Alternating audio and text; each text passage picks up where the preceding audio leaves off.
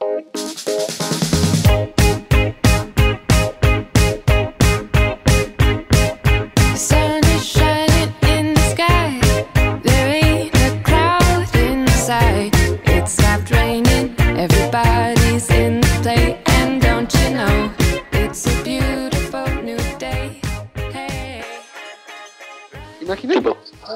Autopista de California, ¿no? Llegando a Los Ángeles y de repente, pa, 150 personas se ponen a bailar arriba de los techos de los autos, sale gente de un camión, medio raro eso. Eh, una mina se pone a bailar tipo folclore español. What the fuck? De la nada salen músicos de un camión, así, de la nada, porque sí. Eso, eso es turbio, porque tipo, a mí, me, a mí me hace ruido el hecho de que tengan gente dentro de un camión. Eh, yo no te quiero decir nada, pero Pero bueno, gente, así arranca la película que vamos a hablar hoy, llamada La La Land.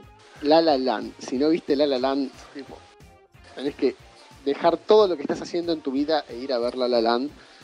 Peliculón, pero peliculón, Totalmente, peliculón. totalmente. ¿Cómo no ganó el Oscar? ¿Cómo no ganó el Oscar? Bueno, eso vamos a dejar para el final, el, el blooper del Oscar, para quien no lo sepa. Así es, así es, así es, así es. Eh, La La Land. Peliculón de...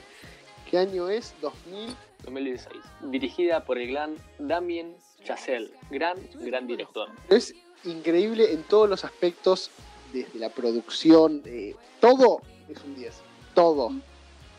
Yo creo que lo único que no queda un 10 es la parte donde salen volando, pero es todo un 10 esa película. A ver, es una película distinta, de que la puedes encarar por varios temas o por un solo tema. Los colores de esa película son impresionantes. Cómo está filmada, la música es un 10, cómo está filmada está muy buena y cómo la historia te atrapa. La historia es un romance.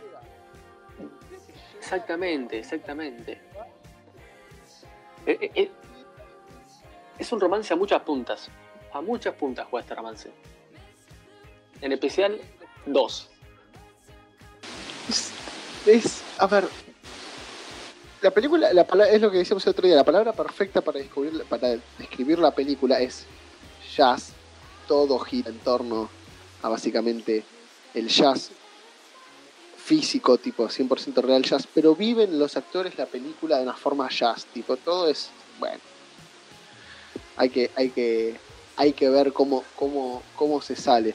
Vamos, vamos a empezar por el principio porque si ya rematamos la película a los minutos de podcast, como que no tiene mucho sentido. Ya está, termina todo en unos pocos minutos y no es la idea. Bienvenidos todos a Nada Complicado Podcast. Yo soy Santi. Yo soy Manu. Estamos acá para charlar un ratito de La La Land.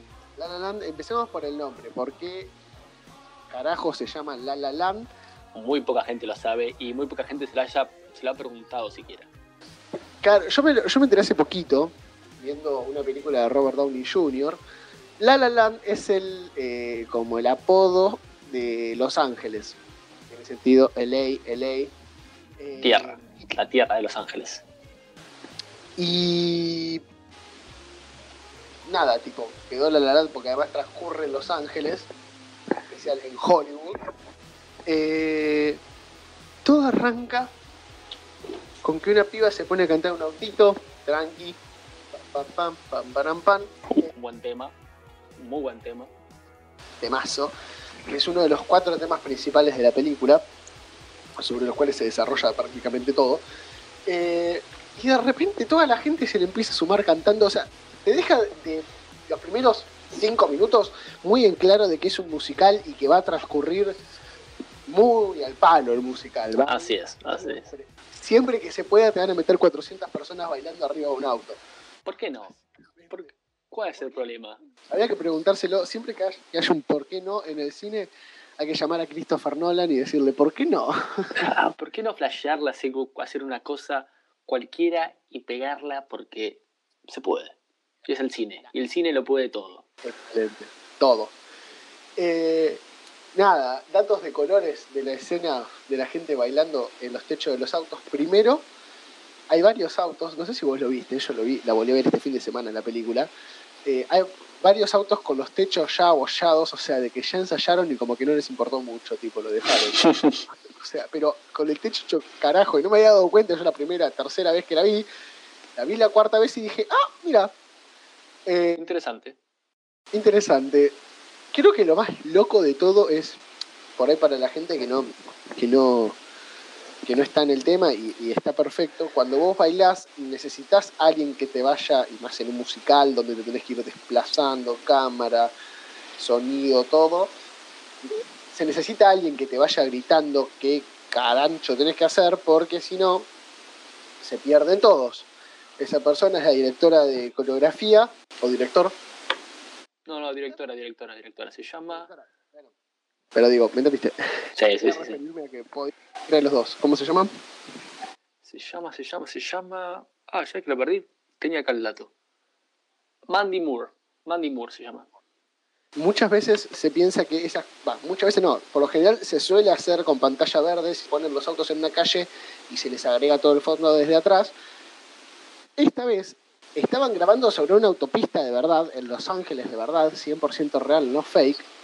Así es.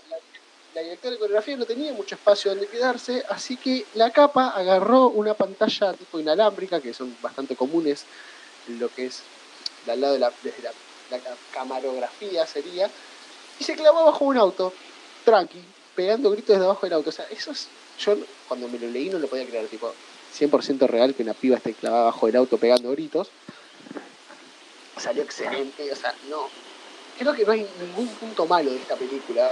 No, pre- no se preparen para casi nada malo, porque nuestra review va a ser por sobre lo hermoso o lo siguiente. No hay duda, no hay duda. Cabe destacar que aparte es una escena, es un plano de secuencia. Es decir, que son casi cinco minutos de todo seguido, seguido, seguido, seguido. Creo que hay, yo mal no conté, había dos cortes como mucho que lo usan así como una transición rápida sin que nadie se dé cuenta. Pero es impresionante. La gran 1917, que ya vamos a hacer un podcast sobre 1917. porque, uf. Y también Vernon. oh, hay, hay tantas películas para hacer, pero bueno, vamos, vamos- vamos a poco. Y ya en esa escena directamente terminan de hacer todos el baile, que, repito, todo se pone raro porque sale un negro tocando tambores desde, desde un camión, con un chabón tocando un contrabajo. Eso me pareció poco sutil, tipo, hoy creo que sería como una gran referencia al tráfico de personas y sería un poco escandaloso. Hoy. Pero mm, ya después de ahí directamente nos presentan a nuestros personajes, amadísimos. Al querido Ryan Gosling Ryan Gosling Y a la- y- y a la querida Emma Stones. ¿Qué, qué, qué papelazo que hacen los dos, los dos, o sea, es terrible.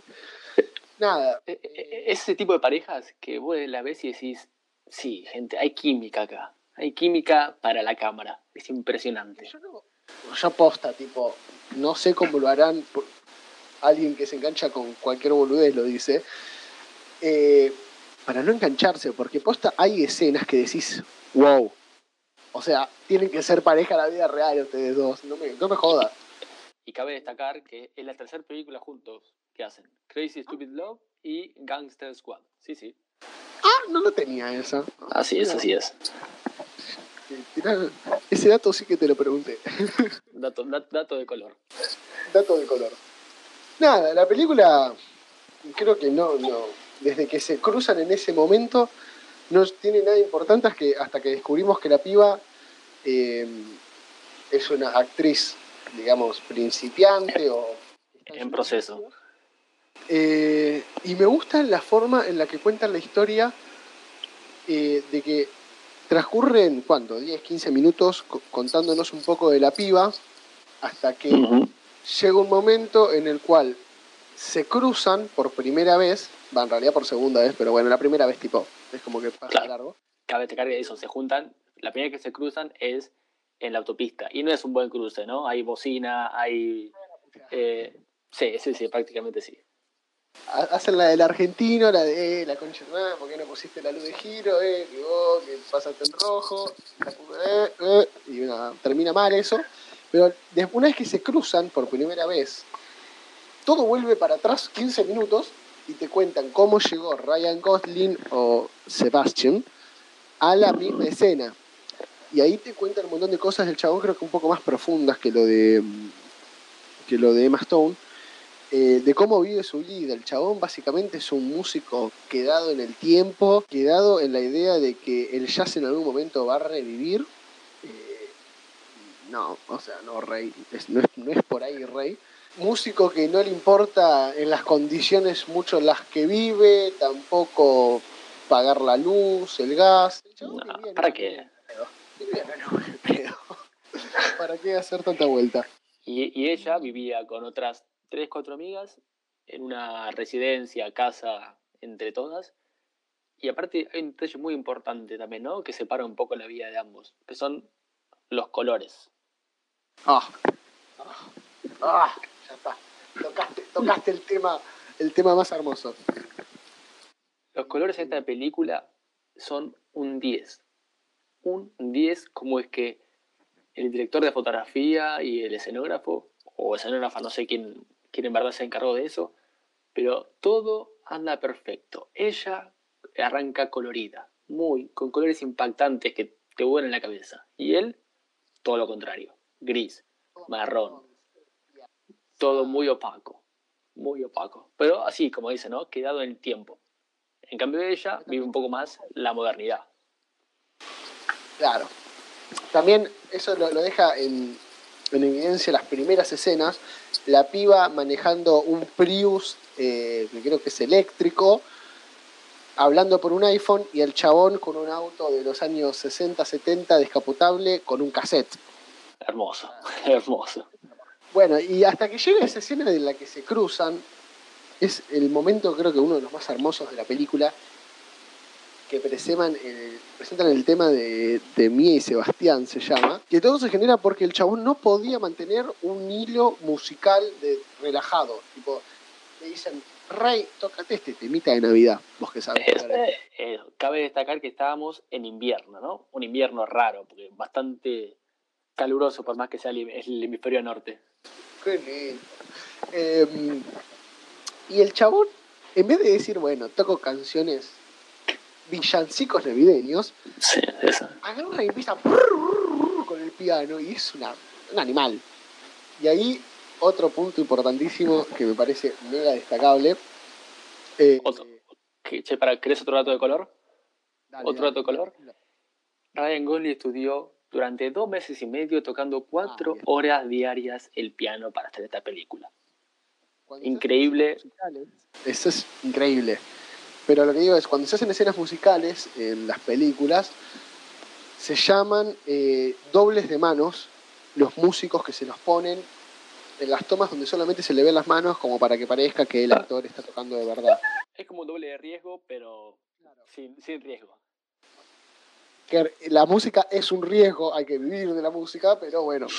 Eh, el chabón básicamente agarró la posta y dijo, che, yo quiero aprender piano para no hacer ningún doble. Y bien que hizo. Y bien que hizo.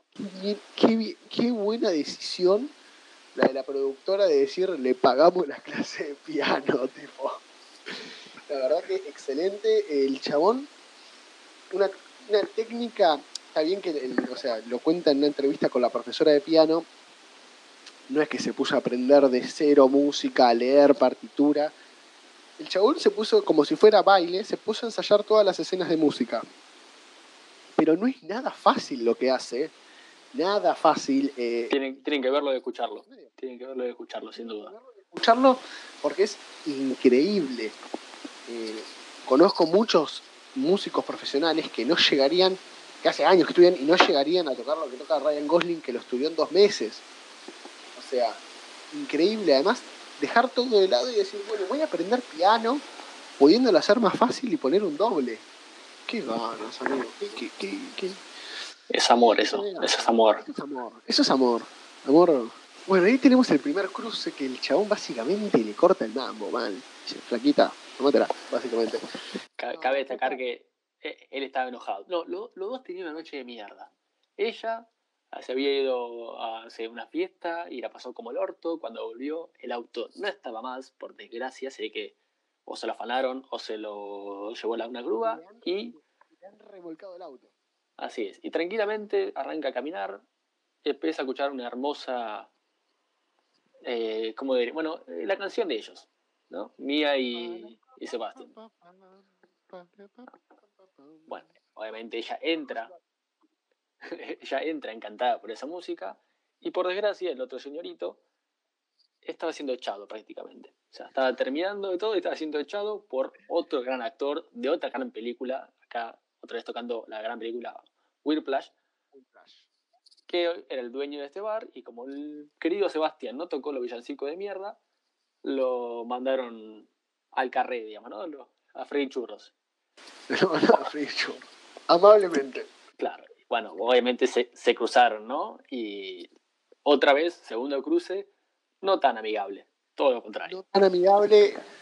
El chabón se la choca, tipo, como que salía acá Rocha.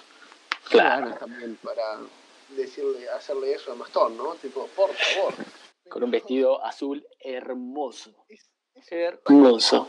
¿Qué, manejo excelente también. Eso el vestuario, que ahora lo vamos a hablar en la próxima escena. Yo iría de saltar. No, mejor quiero hacer un punto importante como músico a dos escenas en particular que son muy iguales, que pasan mucho en la película, se repiten esa estética. La idea de que cuando cada uno está haciendo lo que ama, la piba actuando, una escena en el baño de su casa y el chabón tocando el piano en el restaurante, todo se apaga. Todo se apaga. Así es. Simplemente una luz. Tipo teatro. Claro.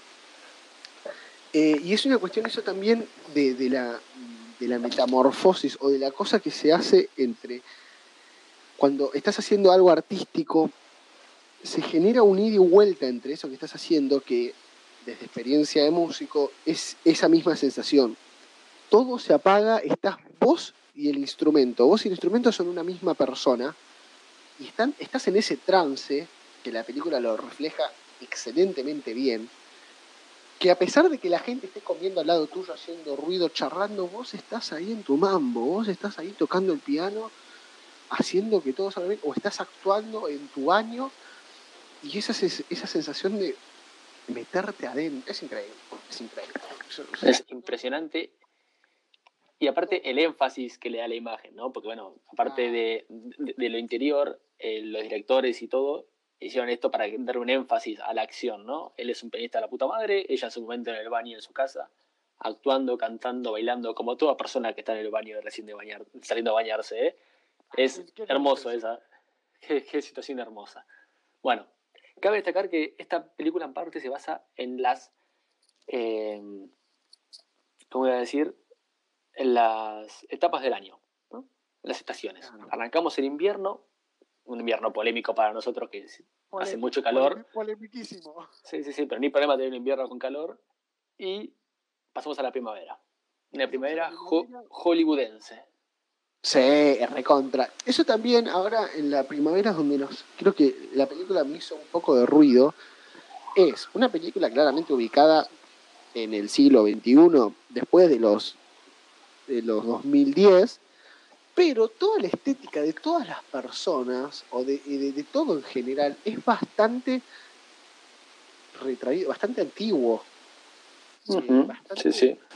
no, no es, no es 2010, esa, toda la ropa que usan, la estética de los lugares. eh, eso, eso a mí fue como que, calculo que es un punto estético a propósito, ya que nada es casual, pero mm, es increíble y ahí se nos presenta Mía con un vestido amarillo que también increíble, que esta vez el dato de color te lo tiro yo, A ver, a ver. No era, no era el vestido que iban a usar para todas las escenas de ahí a 20 minutos más de la película. El vestido que iba a usar era un vestido mucho, un vestido mucho más elaborado, pero ese era el vestido que, con el que habían ensayado. Todos los bailes, todo, y no le quedaba cómodo el otro vestido. Y dijo, uso este vestido. Eh, que no es tan- Interesante. o sea, es un vestido amarillo, pum, amarillo patito fuerte.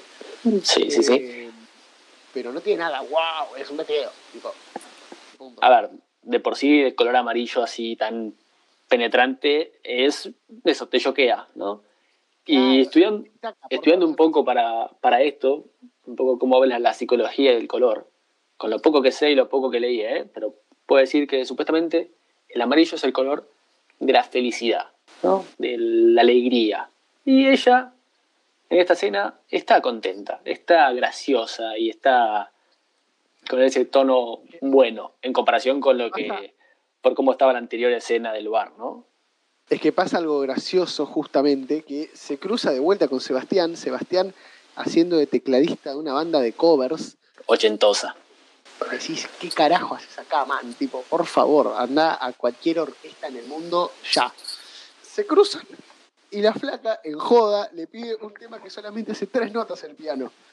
Nada, bueno, y ahí se cruza. Es otro. Es, es- todos cruces tensos hasta ese momento, porque el chabón, o sea, es tipo, flaca, me estás tomando el pelo, Queen, ¿qué onda?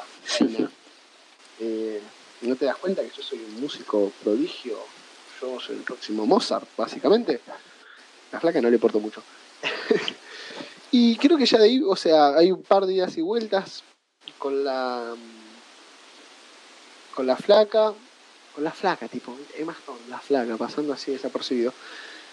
Creo que podemos saltar a la escena la más importante de la película, sin duda, que es también la Ajá. portada por la El, fi- el final de esta fiesta ochentosa hollywoodense. Sí, sí, sí. se van caminando, tranquilos, así como que puki puki, y de repente quedan como si fueran tipo un acantilado, una cosa así, que se ve Los Ángeles desde arriba, toda la ciudad de las estrellas, las estrellas por las luces, que después... Y, una- y una- y un amanecer. Un amanecer de la concha de. ¿Atardeceres? Bueno, perdón, no atardeceres, ¿verdad? Sí, porque después se va a cenar. Ah, shh, es verdad, es verdad. Bueno, Espo- Spoileaba, spoileaba. Eh, nada, hay una escena de baile increíble que es una de la concha de su madre. Desde que llegan, si no, me- no te quiero mentir, pero desde que salen de la casa hasta que llegan ahí, toda la escena de baile, todo, todo plano secuencia, que son unos cuantos lindos minutos. Dura exactamente seis minutos y no tiene un solo corte. No tiene un solo corte y no, creo que tampoco los necesita, tipo, todo ese, ese fondo ya lo dice todo. Es, Eh, es impecable, impecable. dato de color para este fondo también. Cualquier película de la historia de la humanidad, a menos de que sea Jonathan Nolan o Christopher Nolan, eh, hubiera usado pantalla verde. Hubiera puesto toda la ciudad y todo el atardecer de pantalla verde. ¿Por qué? Porque es lo lógico, porque es lo más fácil, porque estamos en el siglo XXI, 2020, coronavirus, o sea, todo es fácil. Pero esta gente No, no le, no le importó eso. no le, no le importó, no le importó, no le importó un carajo. Tipo, todo bastante también quedado en el tiempo, toda la forma de hacer la película. Y dijo, tenemos 30, y creo que son 34 minutos para grabar esta escena. 34 minutos de atardecer. La Nada. grabaron. O sea, no es nada. En el, en el mundo de lo que es el cine, 34 minutos para grabar una escena no es nada. Porque entre lo que es preproducción, que se acomodan, que los actores, que error uno, que error uno al final y hay que volver a grabar todo porque es plano secuencia y no se pueden equivocar ninguno de los seis minutos. Eh, nada, no hay, no hay margen de nada. En treinta y piquito de minutos grabaron esta escena que es una locura, es la escena de, de la cual se, como que se conocen, como que notan que está el feeling. Eh, es más, hay unos palos, idas y vueltas de que yo nunca Sí, voy sí. de vos, qué sé yo. Y, y creo que es, o sea, la mejor, para mí la mejor escena de la película, sin dudas. Tipo, por lejos. De todas Concuerdo, concuerdo completamente con vos. Porque posta que es, es increíble. El atardecer, ay, qué hermoso, Dios, por favor. Yo digo el atardecer mirando la ventana de mi departamento al centro de la ciudad de La Plata, tipo, próximo al suicidio. Y, y también hay un tema bailarín del tap, que es impresionante cómo mueven los pies, cómo danzan, cómo se conectan chocando los zapatos contra el piso. Es impecable y se escucha de 10 también. Sí, eso, eso, el diseño sonoro de la parte de los zapatos está muy bien hecha. Eh, no bien hecha con respecto a la, a la escena, porque para mí están un poco realzados los sonidos tipo del, del tap, como que están demasiado presentes, pero creo que también necesitan esa presencia de más, necesitan que sea un personaje más el tap. Eh, esto también dicho por el director de, de- de la película. Hay tres, aunque nosotros tipo vemos dos, hay tres personajes esenciales: Sebastián, Ryan Gosling, Mia, Emma Stone, y la música. La música es todo lo que está bien en esta película. Todo, o sea, entra en mi top 3 de bandas sonoras preferidas de muchísimas películas, diciéndote que le gana algunas de Hans Zimmer y por favor, Dios Hans Zimmer, perdóname por lo que estoy diciendo, pero mm, es increíble, la música eh, estuvieron cinco años para hacer todo, primero porque el compositor es un quedado en el tiempo, hasta la última etapa de preproducción a fines del 2015, el chabón componía todo papel, lápiz y piano, no usaba una computadora, no usaba eh, instrumentos virtuales, guitarra, nada, todo piano, o sea, una locura, déjate de joder. Ya fue, hermano. Y dato de color, hay mucha orquestación, mucho instrumento grosso, mucha orquesta, que la orquesta que la grabaron, la grabaron en los, en los estudios de Fox, que si no me equivoco era una orquesta como 80 personas, una cosa así. A la mierda. El chabón trabajó sin asistentes. El chabón compuso todas las líneas de los 80 instrumentos. Eso por lo general se hace con un asistente, para, no, no, no hay por qué saberlo. El chabón compone la melodía, los acordes que le acompañan la melodía, se los revolea un asistente, tipo, che, asignale esto a cada instrumento, en 25 minutos vuelvo y quiero tener todo. Este señor agarró, este pibe, porque tiene un par más de años que nosotros, y escribió él todos los instrumentos. Déjate de joder. Es una locura. Así suena. Pa- también, pa- ¿no? para aplaudirlo de pie. es para aplaudirlo de pie, para hacerle un altar, porque es increíble eh, lo, lo bien que, que plasmaron la idea, que eso también lo, lo dije en una entrevista, querían música moderna sonando como 1920, pero no querían música de 1920, querían música moderna, o sea, querían el punto medio y sin duda que lo consiguieron, o sea, Fua, sin y qué duda bien. que lo consiguieron, eh, porque en serio que es una locura. Bueno, pero creo que ya de ahí, o sea, nada, pasa lo obvio, el chabón empieza a chamullarse a la piba, que pin que Le- pan, Le cae así de una el trabajo, porque puede, trabajo, y otro detalle importante se viene. En estas próximas escenas conoce ella sobre todo el querido llamado Jazz. jazz. Prácticamente él, él la obliga a que le guste, no a que le guste, pero le obliga a conocerlo y a que lo critique en base a que lo conozca, no porque sí. Claro. Porque mucho, probablemente nos pase a muchos de nosotros, o a muchos de lo que nos- de lo que nos están escuchando, de que el jazz, sí, muy lindo. En Nueva Orleans, todo, todo gente inmigrante, pero pocos conocen su historia y el porqué del jazz. Creo que si alguien dice jazz, lo único que se te viene a la cabeza es, como dice Mía, música de ascensor. Es verdad. Eh, no, y, y es mucho más que eso el jazz. Es, es increíble que para mí re- mi recomendación es que vean la película o más que nada la escena donde Ryan Gosling explica qué es el jazz porque esa, esa parte del guion es excelente cómo lo interpretan.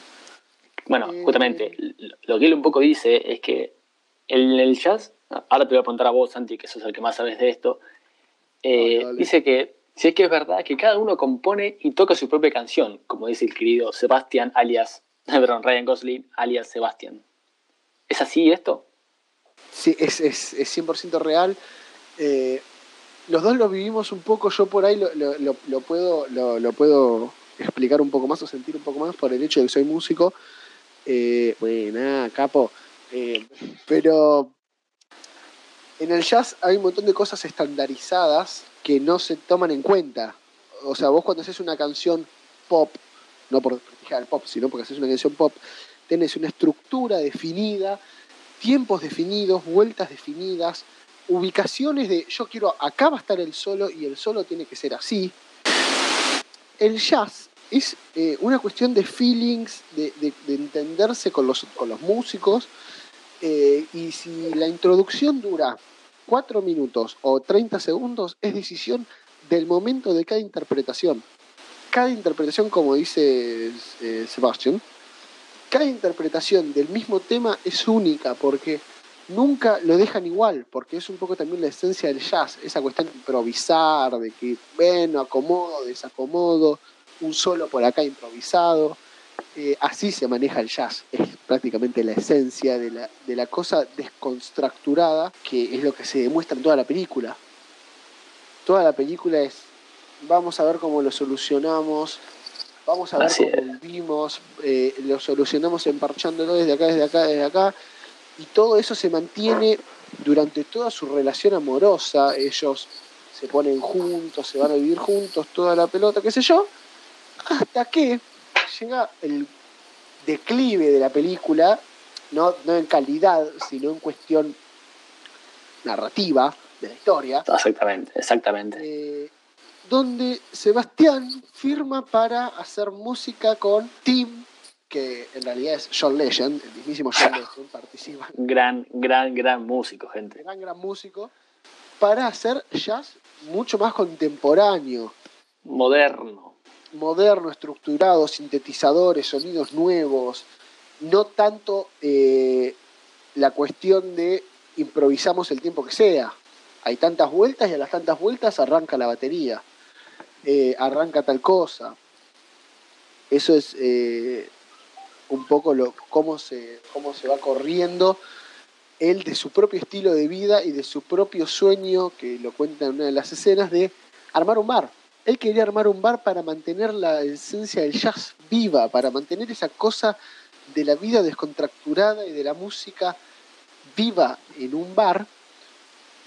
Y básicamente se vende al sistema el chabón. Es, es que aparte es, es medio conflictivo, porque él primero siempre tuvo ganas de hacer esto, de, de volver a un viejo bar, ¿no? A un viejo bar que él claro. conoció de chiquito, me parece, o escuchó, que estaba ahí en Los Ángeles, y un poco, por desgracia, ¿no? Impulsado a, a la necesidad de tener un trabajo fijo, un ingreso mensual de todos los meses. Un poco se dejó llevar por eso, bien, ¿eh?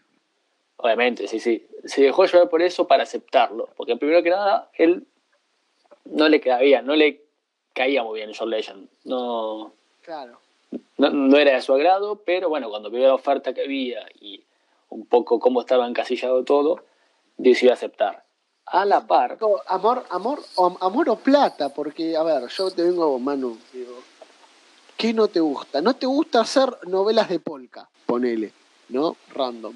Creo que a nadie le gusta, pero bueno, ¿no te gusta hacer novelas de polka? nah, esa- hay, hay buenas novelas, hay buenas novelas. Mm, mm, eh, mm, dejémoslo para otro podcast porque me pongo violento.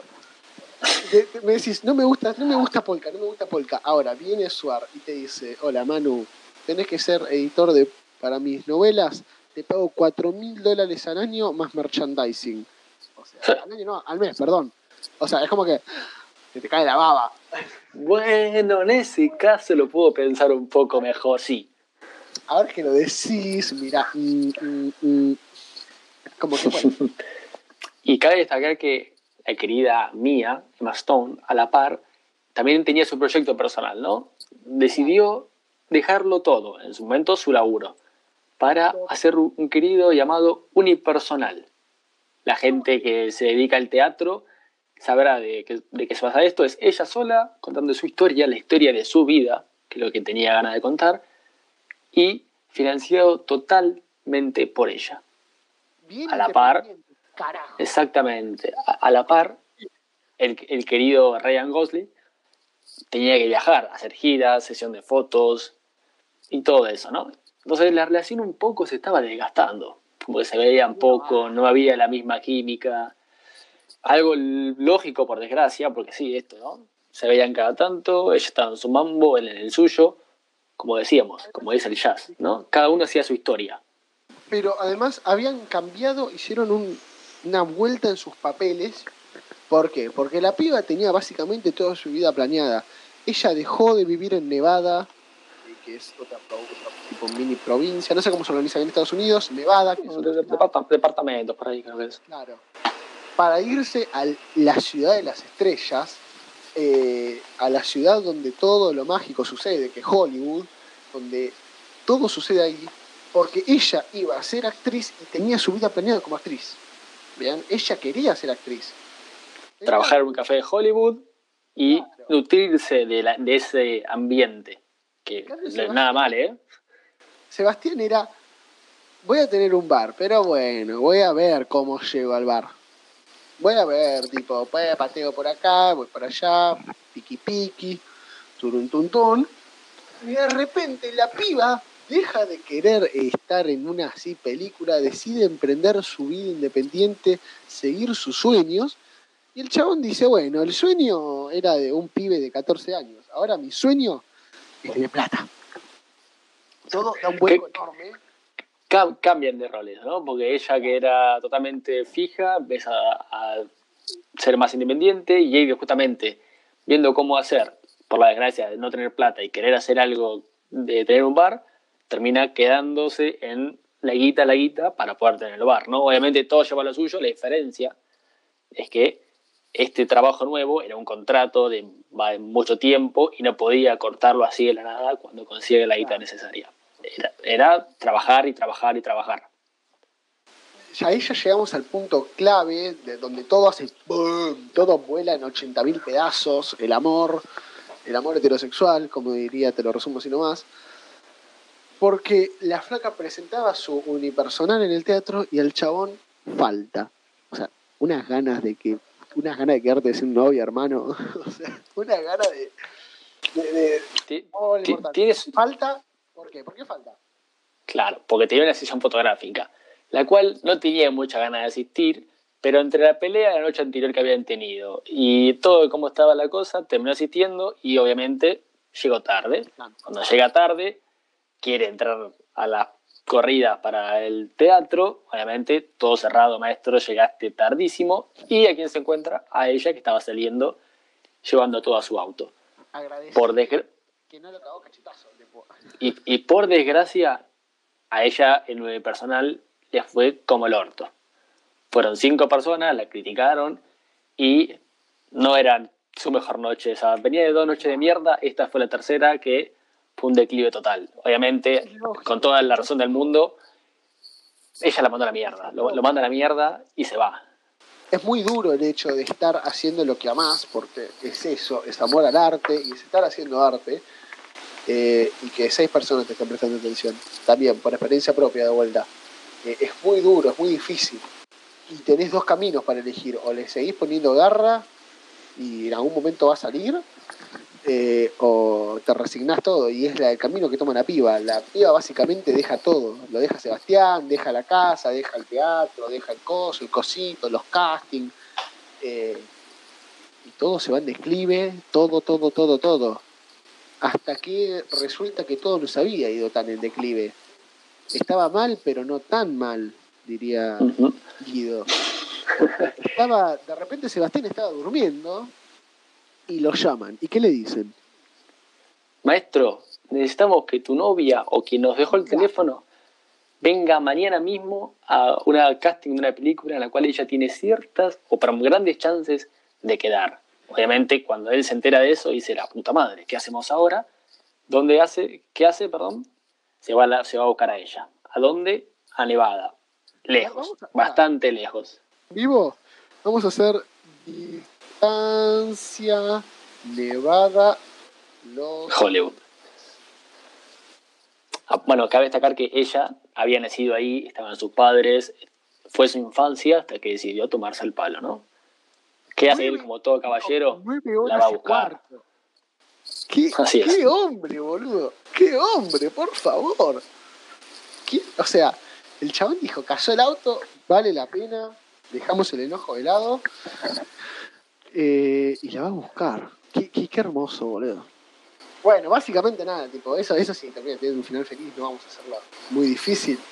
La flaca, lo- la- el chabón, a todo esto, la va a buscar nueve horas a la noche, vuelve nueve horas, y al otro día la vuelve a ir a buscar. O sea, son nueve, nueve, dieciocho. No, creo que, creo que no. Yo, yo, yo calculo que se habrá quedado por ahí. Durmió en el auto y al otro día en la mañana la fue a buscar. ¿Vos decís? Yo creo que sí. Pero bueno, digamos que la va a buscar. Ella tranquilamente agarra su cafecito, se va para el auto, llega hace- y hace el casting. El casting cuenta un poco la historia, una historia de su infancia, una cierta anécdota que le pidieron que, que cuente y los productores le dijeron que no tenían nada preparado. Me, me encanta eso, no tiene nada preparado. Que la historia, la película se iba a basar en la vida de, eh, o la historia que cuente la querida actriz. Y así fue. Por desgracia, por desgracia, para el amor de esta querida película, eh, termi- termina el casting, todo, y ¿qué pasa? Se juntan ellos. ¿En dónde? En la famosa escena del atardecer. Sí, ¿no? Creo que sí, sí, sí, sí. Donde se enamoraron. Donde, donde su- sus corazones se cruzaron, donde Escupido los flechó. Y bueno. Entre plano y plano, primero los planos, énfasis, y le dice ella, lo siento maestro, este amor no va para más, no da más. Pero, o sea, no, no da para. Es, raro, porque no, da- no da para más, pero se siguen amando. Y se. Así es, así es, así es, así es. O sea, es, es un- una cuestión re adulta, me parece. La cuestión de. Mirá, la aposta es que no sirve, tipo, no, no va ni para atrás ni para adelante. Vos haces tu vida, yo estoy con la mía, pero ambos nos amamos. Y eso, el ambos nos amamos, es el punto sobre el cual cierra la película que te. ah, me largo a llorar, me largo a llorar. Eh, nada, ahí la película directamente salta. ¿Cuántos, cuántos meses después? Creo que sí, 10 meses, sí, dos años, 10 No, meses, no sé, no importa. Es verdad, sí, no, mucho, no, 5 años, 5 años más. ¿Cinco años? Por ahí, por ahí, sí, sí, sí. No importa, salta para adelante, vamos lo importante. La piba resulta ser una mega, mega exitosa actriz de Hollywood, con una super mega casa, con un super mega esposo, con un super mega auto, una super mega hija, Y una beba, así es. o sea, todo épico. Y no sabemos nada de Sebastián, tipo, por ahí se murió, se lo tragó el agua, chocó en el océano, nadie sabe.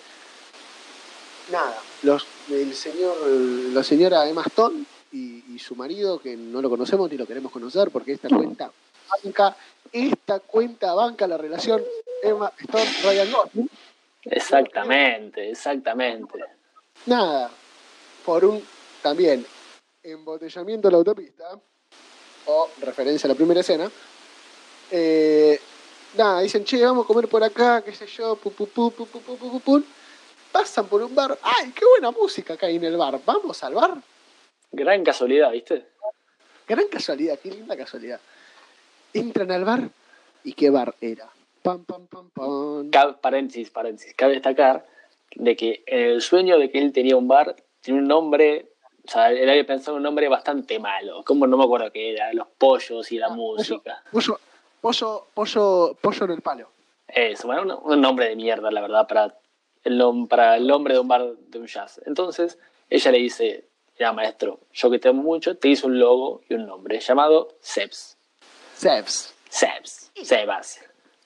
Nada, y el chavo le dice, no se va a llamar Sebs, no hay chance, reina. Yo quiero que se llame eh, Pollo en el Palo porque hay un músico de jazz muy famoso que le decían el pollo, como el pollo viñolo, que el palo, una referencia muy estúpida, que no, no, no, Muy quedada en el tiempo.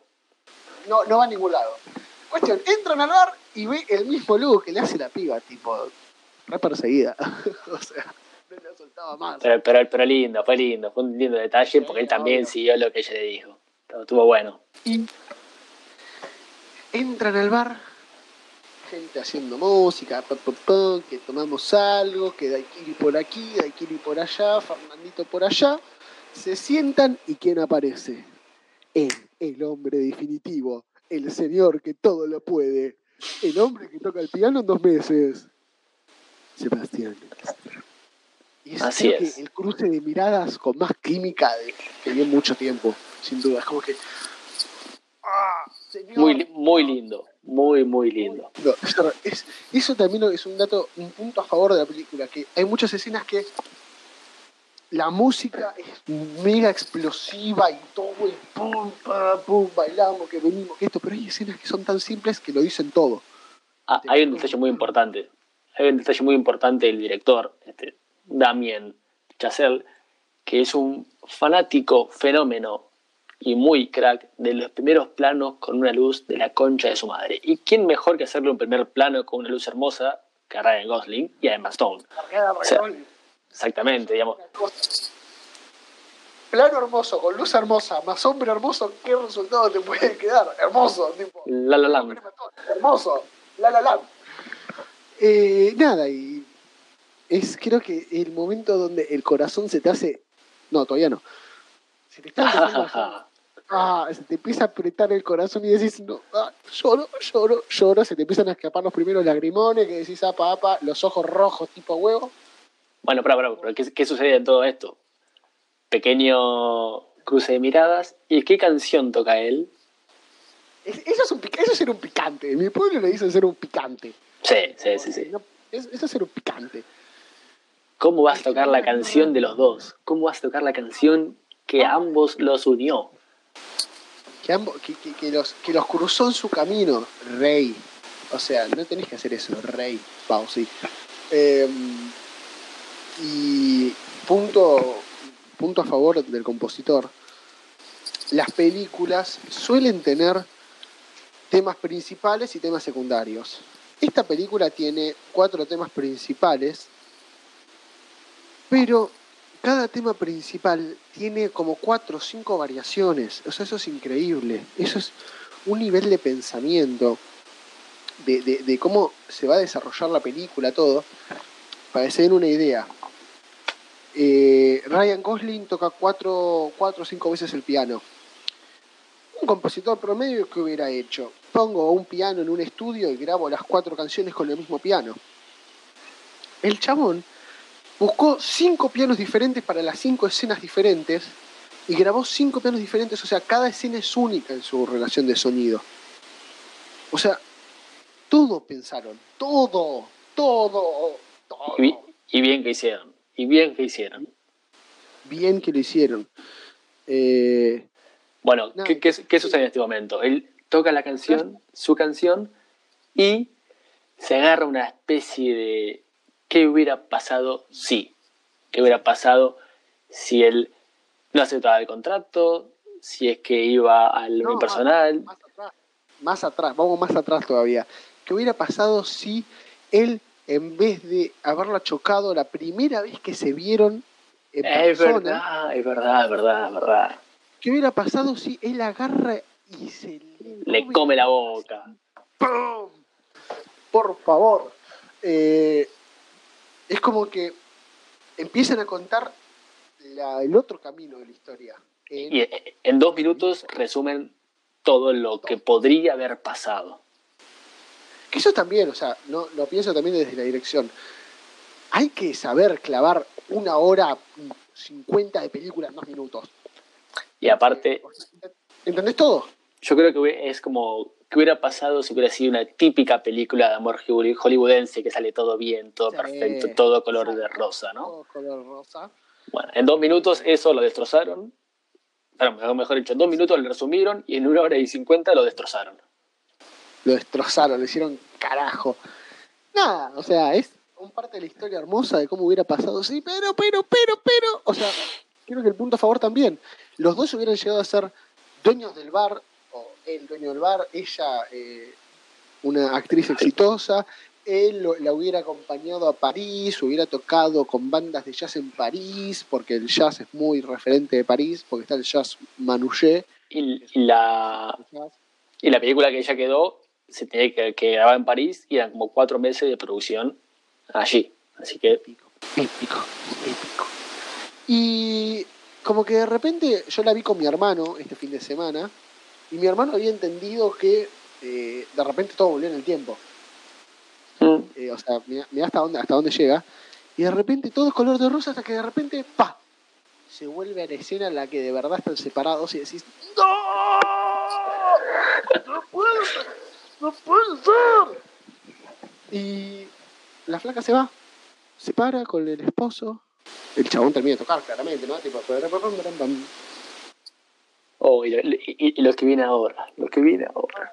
Contá- vos porque yo se, se me, se me pientan lágrimas. ¿Qué? Para, así, en vivo y en directo, ¿lo contamos o dejamos que la gente tenga ganas de saber qué mierda va a pasar en esos últimos, en ese último minuto y medio de final? Yo, No, pará, va- vamos a hacer una encuesta. A. A, va, se le, le, le pega un cachetada al esposo, una cachetada al esposo, se sube al escenario y se lo come. B. lo putea a Ryan Gosling y se va corriendo. C. Hacen cruce de miradas super mega tensas con toda la química del universo, se despiden solamente sonriéndose y mirándose a los ojos y entendiéndose que los dos se aman, pero que no es su camino en la vida y cada uno se va por su camino. O D. Eh, Termina la película en ese momento. Termina la película, pa, a negro. Listo.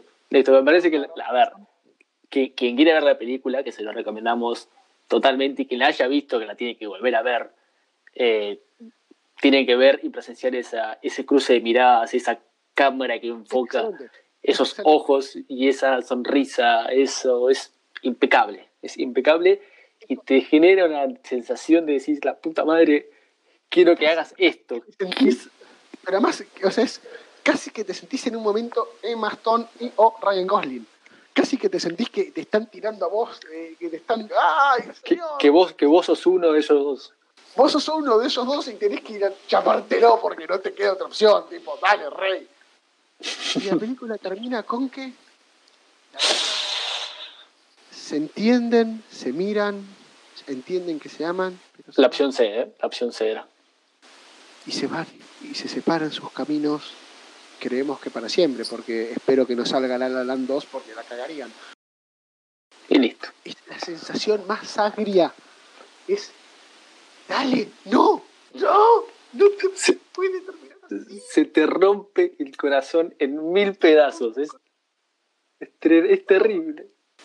Es, pero además es, es hermosamente terrible, porque si lo hubieran terminado como típica película de Hollywood de amor, de que sube la piba al escenario, que te amo, bebito, vení para Ay, qué lindo. Muchas gracias. Besitos y pa' casa. hubiera sido una mierda, porque era muy cantado ese final. Ahora que de ahí la piba se pare, se miren, se entienden, haya amor transmitiéndose por el aire.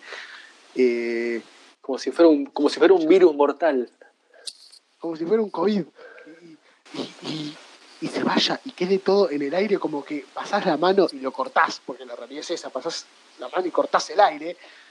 Es como que se paraliza el universo. Ay, por favor, Dios santo, qué película más hermosa. Y bueno, gente, un poco, eso está. Eso es un leve resumen de la película. Un leve resumen de la película a grandes rasgos, pum pam pin, o sea, es- hay mucho más para hablar, pero no nos alcanzaría con un solo programa.